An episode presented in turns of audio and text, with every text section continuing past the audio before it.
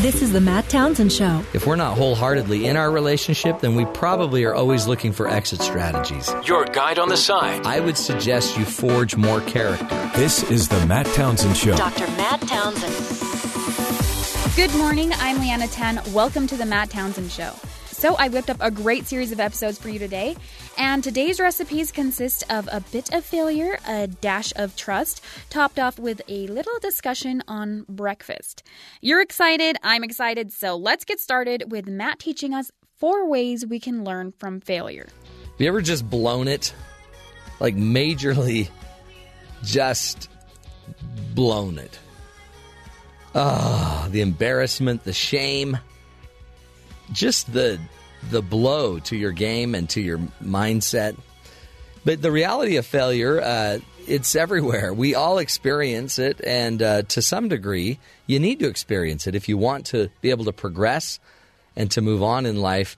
Um, one of the reasons why we bring it up is because uh, we seem to be raising a generation of people that that think that you know we ought not let our kids fail too much. The The problem with that is that's not natural. You're supposed to fail. In fact, quite honestly, you better fail, right? Because failure would mean change. Failure means growth. Failure means it's time to figure something out. Wouldn't you need to have failure to actually know what success is? How many times have you seen uh, one of your children maybe had a really great team, an incredible baseball team or whatever, and they just kept winning and winning and winning and winning and winning? And then, you know, they get to a tournament and they get killed. And these kids are not used to failure. But failure happens every single day. Uh, think about the first time you played a sport and it was your chance to win the game on the free throw line. Did that ever happen? Ben, for example, in his dating life, nothing but failure, right, Ben? Oh, you have no idea. No idea right, no idea wrong. So, yeah, my dating life's horrible. Really? You know, let's talk about it just for a minute. What? Yeah, right? You're breathing through your mouth again. Oh, sorry. So, a little failure. I mean, you're not failing dramatically, right? It's just a little failure. Three restraining orders. Totally fine. Okay, yeah, that's failure. That's boy. Really? I'm just trying to be nice, you know. Is the th- are the is that three different people? um, is that one person? you no, know, it's three been, different It's orders. been renewed. Okay, So wow. one of them's been renewed one time, and then there's a separate one. Yeah, second Yeah. one. Huh. We gotta. Yeah, that's weird. Maybe you're pushing too hard. Seems like you're pushing too hard. I, I just thought like confidence was supposed to. Is that what you do? You act confident, so confident that you scare them. I guess so. Yeah. Like See, again, that's a perfect example, Ben. That's why we need failure. You know, the failure to be able to, you know, get a date should teach us something. And there are steps that we need, we should take to help us get through this. There are actual steps that we should learn to make sure that we're not, you know, always just failing. Four Keys to Learning from Failure by Dr. Guy Winch, who's been on the program two or three times. He uh, he's a blogger on Psychology Today, and um, also uh, has this post that made it to Huffington Post, which is four keys to learning from your failure. Now, Ben, I want you to listen up because Yes. we're going to use your dating examples as we go through this, um, and also just you know the the police interventions, the tasing, the stuff like that, as as a tool to help us through this. Uh, first key that Dr. Winch teaches us in his article, because failure is inherent, right? But there's usually going to be a breakdown that would cause a failure in in a few areas. So the first area is your planning, right? So if you haven't, if you don't plan, if you don't prepare to plan, no, if you fail to prepare, then prepare to fail. That's the axiom. But I, I do plan. Okay, so obviously, let's evaluate your planning. So for these dates that you like, you keep coming in and saying, I, "I went, I had another date and she didn't show. Had another date and she didn't show. Had another date and she didn't show." So you must not be planning very well. Well, I tell her specifically drive yourself to Moab, and I will meet you there. Moab, which is hundreds and hundreds of miles away. Yeah, but like she she Okay. could probably find her way. Well, yeah, but did you even does she even know you at this point? Um, I mean, we sat next to each other a couple times in class. Okay, yeah. See, you, you have to evaluate your planning because it's a you have to actually know the woman before she'll go to Moab with you. Okay. B, you usually don't like set up a date that's hundreds of miles away unless you really know each other. And so it usually would be better to pick her up, say, "Hey, let's drive together. Got a bunch of friends that'll be down there. We can hang out. There'll Okay. be a place for the ladies and a place for the gentlemen." What what happens if you don't have a lot of friends that are going to be there? then we probably ought not be going to Moab with a lady. See, that's where you're losing it. So if we reevaluate your planning, then any breakdown, you know, so for the team that didn't win the championship and they were all a little messed up because, boy, that defense that they faced in the championship game blew them away, then we probably didn't plan very well to have our kids ready for any defense. Right. Okay. So it's about a planning problem. So, and we, we are seeing that that's what's happening to your dating. There's just a failure to plan. So, planning, I'm going to mark that there. Yeah, planning. We, you have to spend more time thinking about who this person is. She has to actually know you. You probably ought to be on three or four dates before you take her to Moab. Okay. So how how does she get to know me then? Okay, that would be that would be different. That would be your ex. That would be your um, your execution. So is that step number two? That would be three. Then so Oh. so once you have to you have your reevaluate your planning. Did we plan ahead? Then your preparation. Like did you did you date her enough? Did you have your head wrapped around this strongly enough? Were you in the right place? Do you have the communication skills? Do you have the ability to carry a conversation with somebody longer than, you know, 10 minutes. Because if you're going to Moab, it's going to be a long time together. So, failure is your inability to be prepared enough. Do you know who she is? Do you know what ladies like to talk about? Do you know what this lady specifically likes to talk about? Yeah. You So didn't I- prepare. Well, I, I usually have like um a like a list of things I can talk about on the car right well I guess if we're taking separate cars I would never be able to use those. yeah. Okay. So Well, and you don't even have a car. True. So preparation would say that that plan's not going to work. The minute you're like, okay, which car should I take? You don't have a car. So if I buy if I buy a car I should be good on the preparation side. Right. What would happen if it started raining in Moab and you found out that there's going to be storms there all weekend? Do you have another plan? You need another. So you got to be prepared because what happens if you guys, you know, what happens if she does have you arrested? Can you I'm, post I'm bail? very prepared on that front though. On the arrested side I, I know what to do for that. So what what our good expert is teaching us is Dr. Guy Winch is that if you have a plan, then you got to make sure you're prepared to implement the plan. Right? You got to be able to deliver on the goods. You got to be able to do what needs to be done. So again, the basketball team do we do we have a do we have a plan, our own game plan? Have I prepared my kids for what uh, could be inevitably changes to the plan? Have we prepared them with other schemes? Have we prepared them? You know, are they in good enough shape? Are they mentally prepared? Do we have all that done? The next tool he teaches is your execution. So it's not enough to just have a really good plan and to have people prepared. Did they execute on what we said we were going to do? And see, if you don't after the date go back and learn this, Ben, then you're just going to keep having the same dates over and over. Is that what you're noticing? Yeah, I so I, I like plan out what I'm gonna say and like how I'm gonna ask her out, but a lot of times it turns into German, and so I start talking to. Ger- Okay. talking Ger- no, so that's huge. Yeah, your execution's off. Maybe that's why she doesn't come because I tell her to meet me in Moab Mm-hmm. Yeah. in German. Well, in fact, you got to watch out for that because you're probably not executing. Because when you get nervous, you probably go all German on her.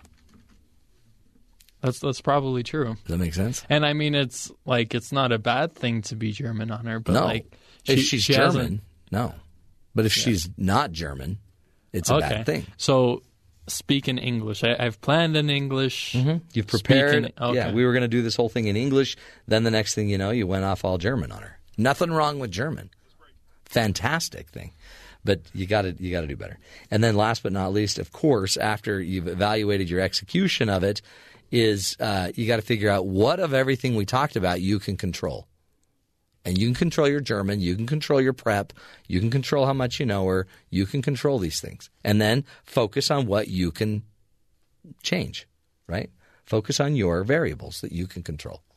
It's an easy plan. It's easy. Four keys to learning from your failure by Dr. Guy Winch. Oh, poor Ben.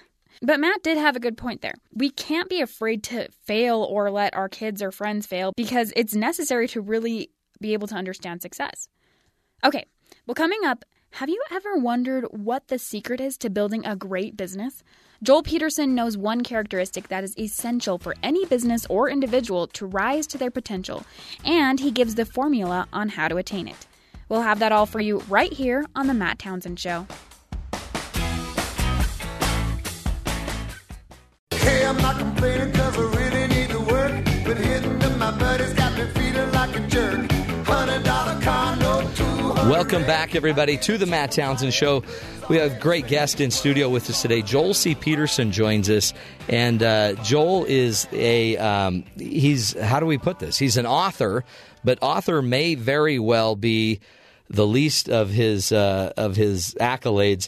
He's a graduate uh, from the School of Business at Stanford University. He's also uh, the chairman of the board of over uh, of. By the way, let me name 10 companies he's been chairman of the board of. Of overseers at the Hoover Institution at Stanford. He's the founding partner and chairman of Peterson Partners, a Salt Lake based investment management firm. He was the chief executive officer of Trammell Crow Company and uh, currently is the chairman of the board at JetBlue. More importantly, maybe for us today, he's the author of the book, The 10 Laws of Trust building the bonds that make a business great. Joel, thanks for being here with us today. Nice to be with you, Matt. You have a great history also on the board at Franklin Covey Company. I've been on the board at Franklin Covey for 25 years. That's a long that's a long road Yeah, and of success. yeah.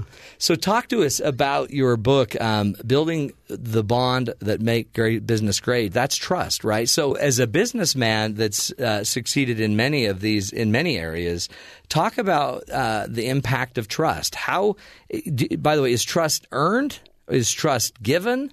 How does, how does one acquire trust and what would you, what would you advise these two candidates to do? Well, it's both earned and given, but it can actually be built within an organization. That's the whole reason that I wrote the book, is because I think you can build organizations that are high trust enterprises, and you do that in a specific way. You build guardrails that keep you on the road Yeah. to building high trust. And, and so those are the guardrails are like uh, rules. Are they what are they patterns? The- protocols? these are what I call the 10 laws of trust. There you go.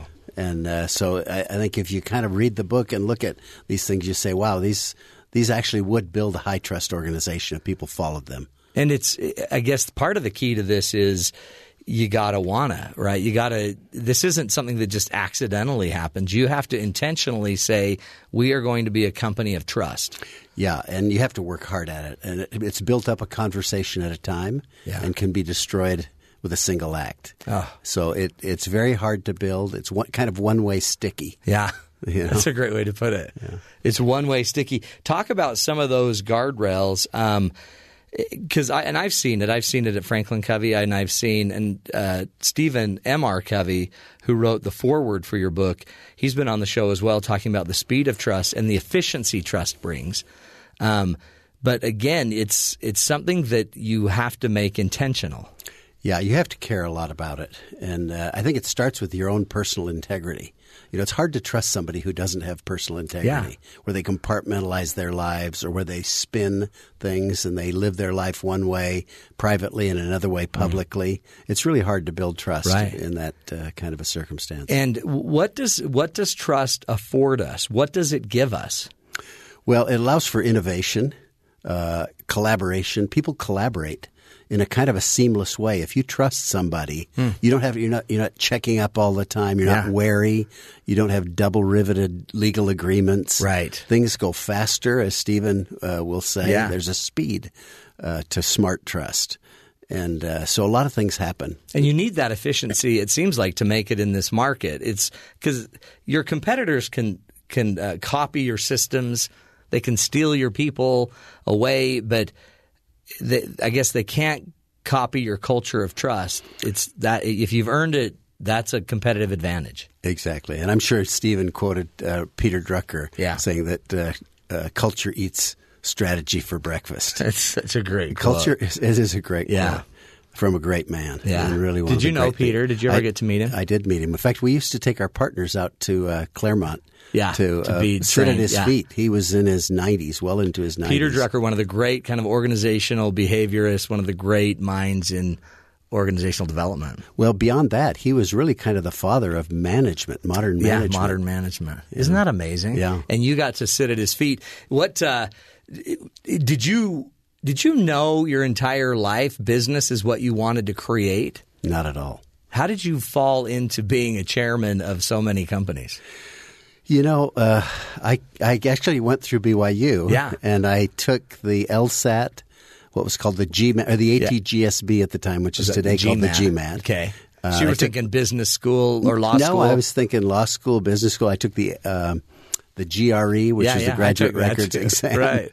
And I just I took all these tests, and uh, and I happened to score really high on this one. So I said, well, maybe that's that's what I should do. Do Even when. I was there, you actually made a mistake in your intro. You said I graduated from Stanford Business School. I actually graduated from Harvard Business oh, School. Oh, did you really? Yeah. Is that that's an offense? yeah, that would make a lot of people. But you were you teach classes at Stanford. I've taught at Stanford for 25 years. Boy, it was that hard for you to go to Stanford after Harvard, Uh, no, Okay. I, I love Stanford. and you fact, live near Stanford. Uh, well, we spent part of the year there. My, I, I sent five kids through Stanford. Did you? But I also sent three through Harvard Business School. Oh, So wow. We have divided loyalties. Yeah, you do. That's Yeah. not bad. Yeah. It could be a bigger problem. Yeah. Um, so as you as you figured out you wanted to do business, did you learn? Did you know trust was was trust always an important idea for you? Like I wrote a book on relationships because relationships always mattered to me. Has trust always been a big part of your life? It has been a big part of my life, but I didn't realize that it would apply so profoundly to business issues. Uh, I I struggled at the beginning to understand accounting and read balance sheets and figure out how to do deals. I started out in the real estate business, and the job there was to do deals, buy land, Yeah. build buildings, lease them up. And so that was really the focus of my energy. And then I realized one day that really to build a great enterprise, you have to have these interpersonal relationships that are that are bu- that are built on trust. Yeah, and it's um, it's funny because I work with a lot of couples, and once that trust is dissolved, pretty much everything else falls. The understanding, the ability to work together, goal set, growth, development, it all just fades away. It is the foundation. It's very hard to rebuild. Yeah. And, and did you, when you think about it, can you go back now uh, that you have the ability of hindsight and think, oh boy, if I could have this moment again, I probably would have implemented these tools now. Oh, yeah, yeah. But you can't live life in reverse. You gotta so move you- You have to move forward, and you have to forgive. So everybody, you know, you'll only be betrayed if you trust. Right. If you never trust, you'll never be betrayed. That's true. So, but I uh, guess you won't grow either. But you really don't grow much, and you don't get very much done. You have Yeah. Mm-hmm. to do everything yourself. So if you're going to live in an organization, in a family, in a business organization, whatever, you have to learn to trust. You have to build these laws of trust and these guardrails that you sort of follow. I love that. Let's talk about some of the guardrails. Uh, the very first one, and you were you were alluding to it a minute ago. You got to start with integrity, right? So, I guess you can't have more trust interpersonally or organizationally than you have integrity personally, And at the top of the organization. a top down. Yeah, it's one of these things that uh, really is driven by the leaders of the enterprise. Now, it could be the leaders of a team or whatever, but the leader really sets the tone there. And so I think it is having this kind of personal integrity, this not compartmentalizing, but it's also delivering on promises. Yeah. You know, if you have integ- integrity, you deliver on promises. You say don't you're gonna do it, you do it. Exactly. There's no gap. But I think you can borrow trust, just like you can borrow brands. When I'm starting a company, a lot of times you don't have much of a brand. To start with. So you associate with, With others, who have a great brand, Yeah. and and you actually borrow some of what they've earned over the years. But and I guess the end result is you got to get results. So if I promise to get economic growth, then fairly quickly you need to see economic growth, or we won't trust you. Yeah, and you need to stay in contact with You need to communicate. People need to know what's going on. We're so used to spin now, Oh. and, and the internet has Yeah. really kind of uh, fueled that whole thing. So most of what you read on the internet, somebody said the other day that it's like a million page, really bad book, you know. but we're so addicted true. to it. And Oh, yeah. and so people learn not to trust. We learn to be wary about everything. Right. and so I think you have to. Yeah, you have to stay in contact with people. So So integrity is something personally I can do is I cannot promise something I know I can't deliver and I can under promise in order to make sure I am delivering and, and make sure it's legit. And if you're not delivering, if you realize you're going to meet a target, that's not the worst thing in the world, as Right. long as you're not hiding it. You know, a, a lot of people fail to deliver. Yeah. And so you can fail for reasons of character, for reasons of not working at it, or for just reasons of we live in a dynamic market. You were unable to perform. That last one will forgive. Yeah. And in many cases, that kind of failure is a preamble to success. Right, right. But You- you, if you learn, right? if you learn. But you got to keep talking to people. You have to let people know. Hmm. So if you keep promising something and not deliver, people pretty soon will learn not to trust. Well, and we are a very forgiving society, it seems like. I mean, you can do a lot. And I mean, we saw it with uh, even a President Clinton struggled a lot with certain parts of his life and yet was able to regain a lot of levels of trust. I mean, certain parts we may not have ever trusted him fully in, but we're a forgiving country. Just deliver yeah. And don't overcommit, which I guess is the politician's problem. Yeah. Another thing you brought up as we talk about the internet being a big, a billion page book that is just nasty, um, is we have to invest in respect. It seems like we we don't respect each other like we used to. Yeah. If you ever read some of these pages, uh, blogs, and responses, it is outrageous what people say when they're anonymous. Uh-huh. Yeah, when you're behind your closed door, sitting there in your robe. Yeah, which says a lot of people don't have a fundamental, profound respect for other human beings Hmm. and points of view. And uh, I think it's very difficult to build a high trust culture where you don't have the kind of Yeah. respect for others. Well, and but what's so funny about what you're teaching us here? Again, we're speaking with Joel Peterson, author of the book "The Ten Laws of Trust: Building the Bonds That Make a Business Great." Is he's you're also the chairman of JetBlue and other organizations, um, chairman of the board. These some of these principles, Joel, seem so um, so soft, but they you're saying they produce hard results as well. Yeah, I think they're very hard edged. I Yeah. think they feel soft because people have a misunderstanding of trust. They think it's this soft, but oh, I like you, therefore I Mm-hmm. Yeah, trust you. right. It's really you're looking at uh, is somebody competent? Do they have high character? Yeah. And do they have the authority to deliver? Those three measures, if all three measures are not there, you shouldn't trust them. So trustworthiness, then, in your eyes, is character. Uh, I guess do what you say you're going to do. Exactly. Competency, the know-how, and authority. I guess the the position, the place, the the right. Yeah, the, the ability to actually deliver. It's you know, you may have high character and high competence, but you don't really ha- you're not empowered Right. to deliver. There's no point in trusting you. It's so interesting, huh? Because when we go to a doctor, if they're not board certified, they may not have the authority be, to be doing certain surgeries or whatever, or they may not be competent at it. Or they, or they may not be able to get into the hospital and have access to the To the actual operating room. room. yeah. So you're going to do it in the So back they may of be competent, motorhome. Yeah, you're going to do it in the in the back seat of the car. yeah, that's not a good idea. Not a good idea. Um, we're learning a lot here with Joel C. Peterson in his book, The 10 Laws of Trust Building the Bonds That Make a Business Great. Um, wonderful insight from a true expert. Um, sit back, folks.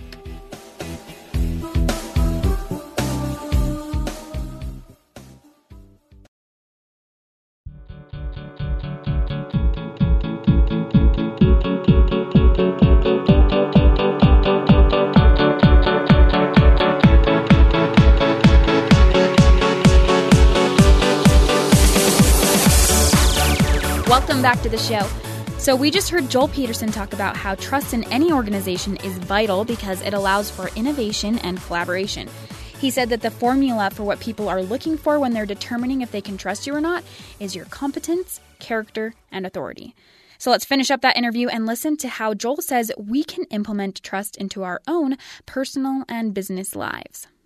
You do not have to be a shark to be successful in business. What you really need is trust. He wrote the book, The Ten Laws of Trust: Building the Bonds That Make Business a uh, to that make a business great. Joel, we appreciate you being here with us. It's great to be here, Matt. Five kids, huh? Seven kids, Seven. five daughters, Five daughters. That's what I heard. two sons. Seven kids.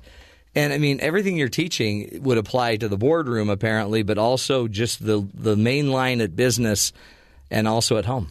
Yeah, I think trust. You know, if your kids don't trust you, if your wife doesn't trust you, you're gonna have a hard time having a great home culture. No. Then, well, then you have to explain everything. Yeah, Low trust cultures pay a high tax. pay a huge tax. huge tax. So you talked about ten. Uh, I guess you call them basically they're they're they're like freeway. It's what keeps us in the freeway. Right. We want to we want to make sure that we stay in the game. You've talked about integrity, investing in respect. Talk about uh, your your section on um, empowering everyone. Empowering seems like one of those words that we throw out there that's kind of you know, fluffy again. It's I'm here to give you the power. How does trust create empowerment? Well, you, uh, if you don't uh, trust somebody, you won't empower them. But you Yeah. you have to trust in increments. So at some point, you have to give somebody a little bit of power, and what that means is you have to give them responsibility and accountability. They have to know what's being measured. It feels like the opposite of trust when you say, "Here's what you've Right. got to do. Here's the measurement. I'm going to check up on this." But it actually enhances trust. And then as they deliver on that, you can give out more trust and keep empowering people. So that's part of it, I guess, too. Is you, you uh, empowerment with me? I've always thought of the M side of it, the within.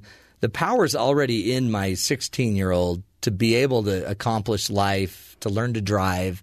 But I got to get in him enough to figure out how I can help him set the the rules, the guidelines, the boundaries to succeed, And and, to eventually res- get his license. Exactly. How to do it responsibly. Yeah. Yeah. A- And that's that really is a leadership skill. Totally. some aren't going to empower others. They they almost want to they want to, you know, protect their, their power, keep the power instead of disseminating it, getting it out Well, there. they think it makes them more powerful if they hoard power, Mm. and it's just the opposite.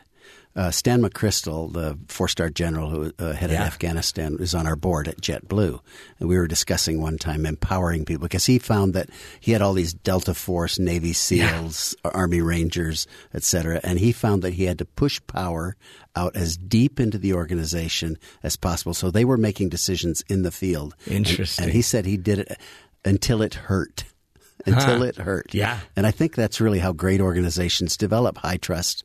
You know, if they're accountable, if they deal with breaches, uh, they can continue to push power out into the organization. that seems like a great way to know if you are if you're trusting enough people is if it hurts. I mean, because it should be just as hurtful or potentially harmful that these Delta forces could act that and General McChrystal has to respond if they blow it. There, So it, cre- it demands this mutual trust that I know you're skilled enough, you've proven it, and I'll give you enough power to make me hang. Yeah, I think that's one of the things that I mean. That's a great way to say it: mutual trust. Yeah. and I think that's when trust is really its most powerful when it is interdependent, when it's reciprocal. Yeah. And those are the most powerful partnerships. Those are the most powerful marriages. The most powerful businesses are where there's reciprocal trust. It's like people being belayed on a cliff. Right. You know, they basically are roped together. Yeah. Their survival depends on each other. When you develop that level of trust, you can do things that you could not even think of. And you're not saying you just give them that. You're saying you hold them accountable. Absolutely. You set some guidelines. You let them live up to a level, and then you can elevate the level, and we elevate the responsibility. Exactly. I think if you have a project in a business, you have a budget, you have a timetable, you have specific deliverables, and then whoever is the champion of that budget then gets measured against those things. Yeah. And that is a measure of trust.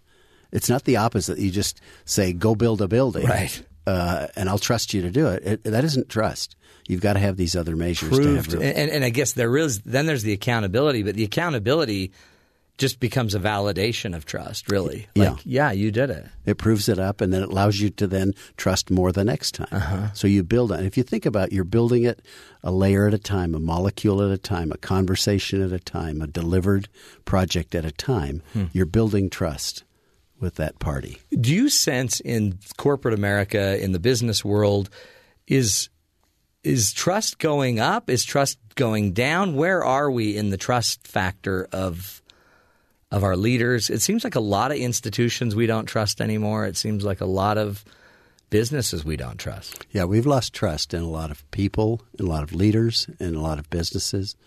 Uh, but I don't think you can generalize. I Yeah. think there are some that are just wonderful organizations that are very high trust. You could turn your life over to them. Right. I think uh, just as most doctors, you know, you'd say you could really trust, and we do trust our Right. lives to doctors. Every once in a while, you'll find one that doesn't have a degree or is doing something outside of the bounds, but that that shouldn't tar everybody. Right. They get a lot of press. But- writing a letter for Donald Trump that seemed a little weird. Yeah, yeah. Um, But it's like I guess that's the key, isn't it? It's a it's a personal thing. It trust is and I could have it with a company, right? So if a company harmed me, if a company did something, they didn't treat me right as a customer, I might not trust the company, but it's probably really an employee Probably I is. don't trust. Although the company, uh, if Or it learns about it, should step in. Yeah. You know, companies correct those things. You know, at JetBlue, we left people stranded on the tarmac. I remember that. Yeah, What everybody remembers that. Yeah. Unfortunately, we've tried to make everybody forget. Right. But basically, David Neeleman, our founder and Yeah. CEO, is one of the wonderful Mhm. human beings and great entrepreneurs in the airline industry. He basically came up with a bill of rights for customers. It wasn't the government that came in and made him do it. He just he apologized. Yeah. And he came up with this customer bill But. Joel, wasn't that just a big PR move? Heck no. No, that was I, I know uh, I know Neeleman's family, and no, that was probably his mother or his father saying no, it's him. It may have been But, that their uh, voices in you- his ear. That's right. But you uh, it treat people David. right. Yeah. How powerful. Well, I mean, I guess again, that's the top-down model. Yeah. Another point you bring up about trust is you got to keep everyone informed. I think this is vital. It's very hard to have a tr- high trust organization if you're hiding things. Mm-hmm. So what that means to me is you have to tell good news and bad news. Yeah. You have to talk before, during, and after events. A lot of times people just deal with the event and they try to spackle Yeah. over it. La la la. and Keep that going. actually destroys trust. yeah, So- so true. Yeah, if you'll let people know that here's a bad thing that happened, here's how we're dealing with it. By the way, here's how we dealt with it. Uh, that actually builds trust. So bad events are not necessarily trust destroying. Well, and again, if I don't trust you, then I won't tell you. Yeah. So if you're not getting a lot of information, it might be that people around you don't trust you. How do we, as um, a general like population, trust a leader? Um, is there stuff we can do to to help our ability to trust somebody enough to elect them? Well, uh, you know, I've often wondered. I've actually talked to several candidates in the past. Uh, Yeah, they need to have you on board. Well, I, I've talked to them about, you know, not do, using all this negative messaging. Yeah.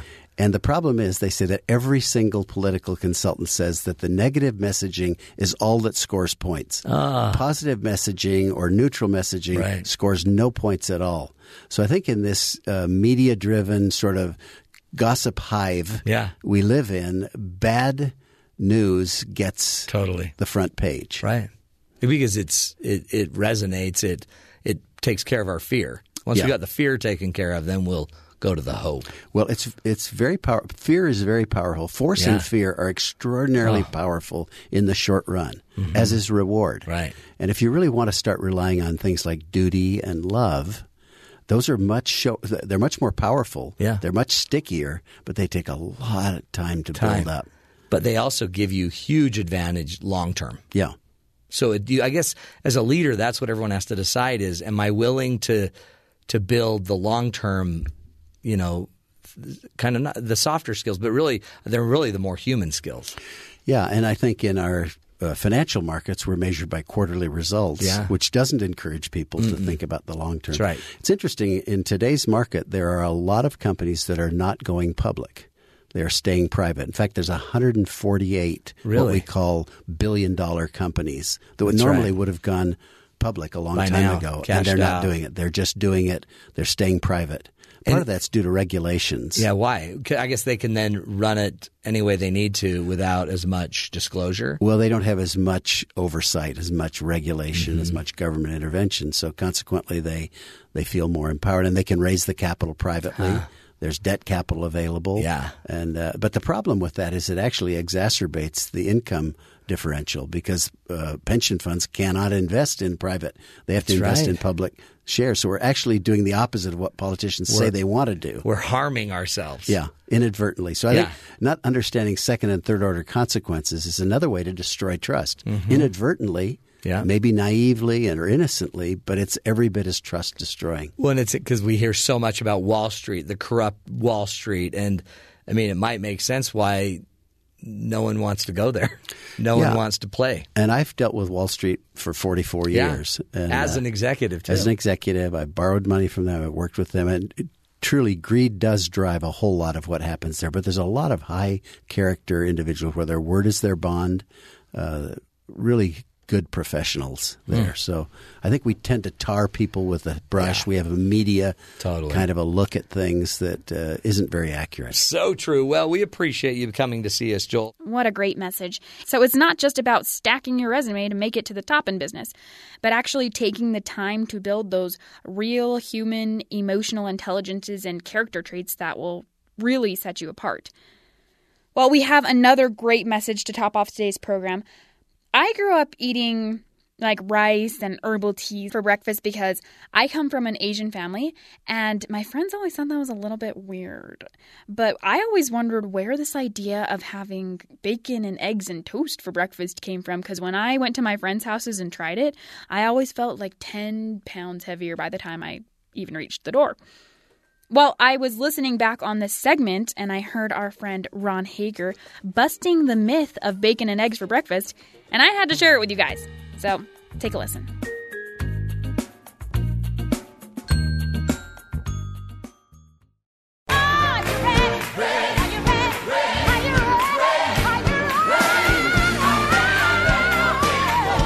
That's the music for the health evangelist. He's here bringing the spirit of goodness and joy. Just get healthy, folks. Today, Dr. Ron Hager's back with us. He's an associate professor of exercise sciences in the College of Life Sciences at Brigham Young University. He's an expert in chronic disease prevention and is here today to talk about American breakfast. Mm.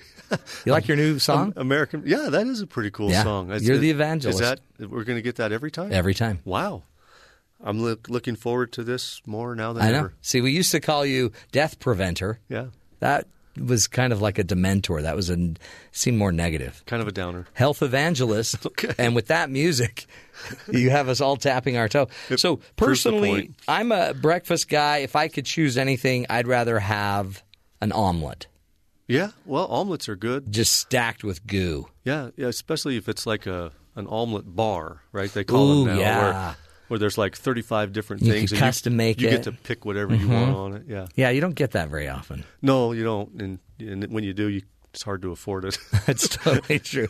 It's a buffet usually. It, it seems like we talked about breakfast cereals, and um, we also talked about. You've talked to us forever about calories and how to watch your calories and don't drink your calories. Juices. There's a lot of juice people drink in the morning. That was sold to us for years. That Yeah. that's how you wake up. Well, a lot of this has to do with marketing, Totally. uh, Matt. And you know, when you think of the all-American breakfast, and you can even go to certain restaurants and they have on their menu the all-American breakfast or Right. the Grand Slam breakfast or whatever. You know, as if you you know, in order to be an appropriate patriot, you know, you have to eat this kind of breakfast. Um, but in, in the 1920s, the Beechnut Packing Company, a meat packing company, hired a man named Edward Bernays, who, in his obituary, was called the father of public relations. And he was also Sigmund Freud's nephew. And so he had this idea of incorporating, you know, some of his um, uh, uh, uncle's uh, psychoanalytic uh, approaches with public relations, marketing, and advertising. And they hired him because they wanted their bacon sales to increase. And so, so to protect their bacon. so, so Edward Bernays uh, went to the company's physician, and a lot of big companies they have an in-house doctor. Went to the company's physician, and he said, "Doesn't it make sense that after a long night's sleep, without any energy intake, that a hearty breakfast of bacon and eggs would be good for a person. Well, this physician, I mean, what's he going to Sure. say? Well, of course he's going to say sure. I mean, I mean, he's working for the company, right? Right.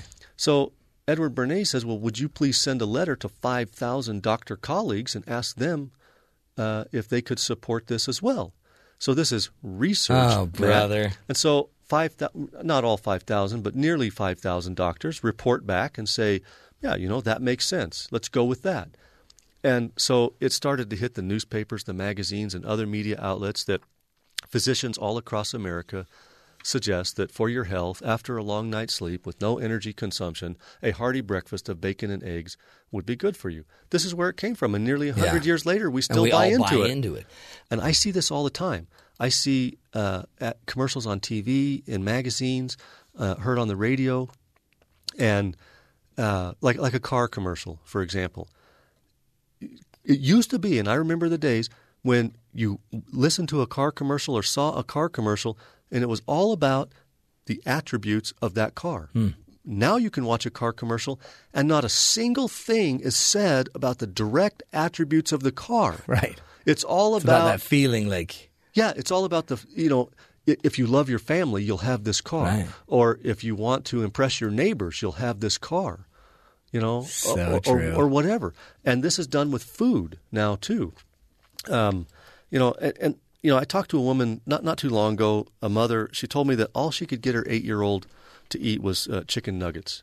yeah. And and she acted, you know, and sometimes they're in the, actually the shape of dinosaurs, which was always Dino confusing me. nuggets. Yeah. Those are those are incredible. Yeah, yeah. And so, but she was concerned. You know, she she acted like if she didn't give her son what he wanted, he would starve to death, right? Um, eh, you know, and and so then you might ask yourself, well, what's in a chicken nugget anyway? And uh, so I looked at some of the ingredients on the list, and so in a chicken nugget, depending on which brand you're looking at, there's more than thirty different ingredients in a chicken nugget, many of which I couldn't even pronounce. And more the nugget than the chicken. Yeah, so so so think about this too when it comes to this idea of, you know, thinking a little more about what you're eating.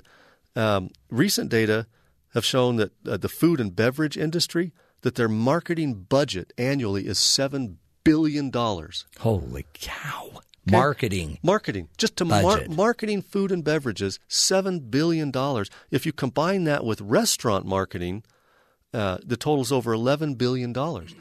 Now, who spends seven billion dollars marketing a product? Well, a company That makes a hundred billion. who's making a Right. hundred billion. Exactly. Right, because seven billion's a drop in the bucket. Now, now think about the National Five a Day program, and for those people who don't know what that is, because you may not have ever heard of it, because their marketing budget isn't that much. Right. It's an effort to get people to eat five servings of fruits and vegetables every day. There are uh, state initiatives for that, as well as a national uh, initiative for that. Uh, the fruit and vegetable campaign was allotted $4.8 million. Now you compare 4.8 million Yeah. to 7 billion. That's and why- what is going to be in your head? Right. So, so the idea here, I guess, you know, because you want you want to know, well, okay, so what do I do about all this? Um, well, th- think about this: you can never eat or drink enough of what you don't need, because what you don't need can s- never satisfy you. Okay, It's true. so it's just a thought. It's just You- a, it's just kind of a it won't party, satiate. a That's pa- a party crazy thought. good. But, but Yeah. but how effective is this marketing? From 1977 to 2002, savory snack consumption in children increased 320 percent. Pizza consumption increased 413 percent. Candy consumption increased 180 percent, and vegetable consumption decreased 42 percent. Okay, when was the last time you saw an amazing advertisement or commercial for a vegetable? Oh yeah, no. A, a whole vegetable. The only time you ever see it Is a when it is or when a it or, or, or when it's processed by a company Yeah. and put in a box, mixed with other things, Right. and it's processed in some way, and then it's sold to you because you there, there's there's no money really That's in in in, in whole in Whole Foods. Oh, so just that again, Ron. You make a great point. We got to buyer beware. We got to figure out, and we we got to we just got to take our lives back, and that's why I love having you on. Um, okay, so basic point: Use common sense. common sense. Use common sense, and and if it if it doesn't make sense, a red flag should go up, and you should ask some questions.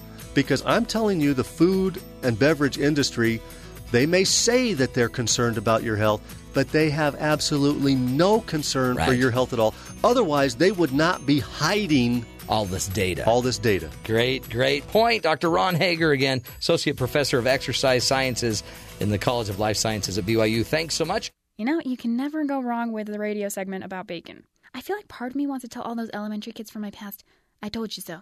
It's an amazing how marketing can do that and just morph an entire country's culture like that. Well, besides the fact that bacon and eggs actually isn't that great for you for breakfast, I think that we've heard a lot of great messages today, like that failure is actually a natural part of life and helps us learn how to be successful, that being a shark in the big world of business isn't really the thing that's going to help you rise to the top, but rather trust, and that you can never eat enough of what you don't need because it will never satiate you. Well said, everyone. Well, thanks for listening to today's programming. We'll be back tomorrow with more Matt Townsend.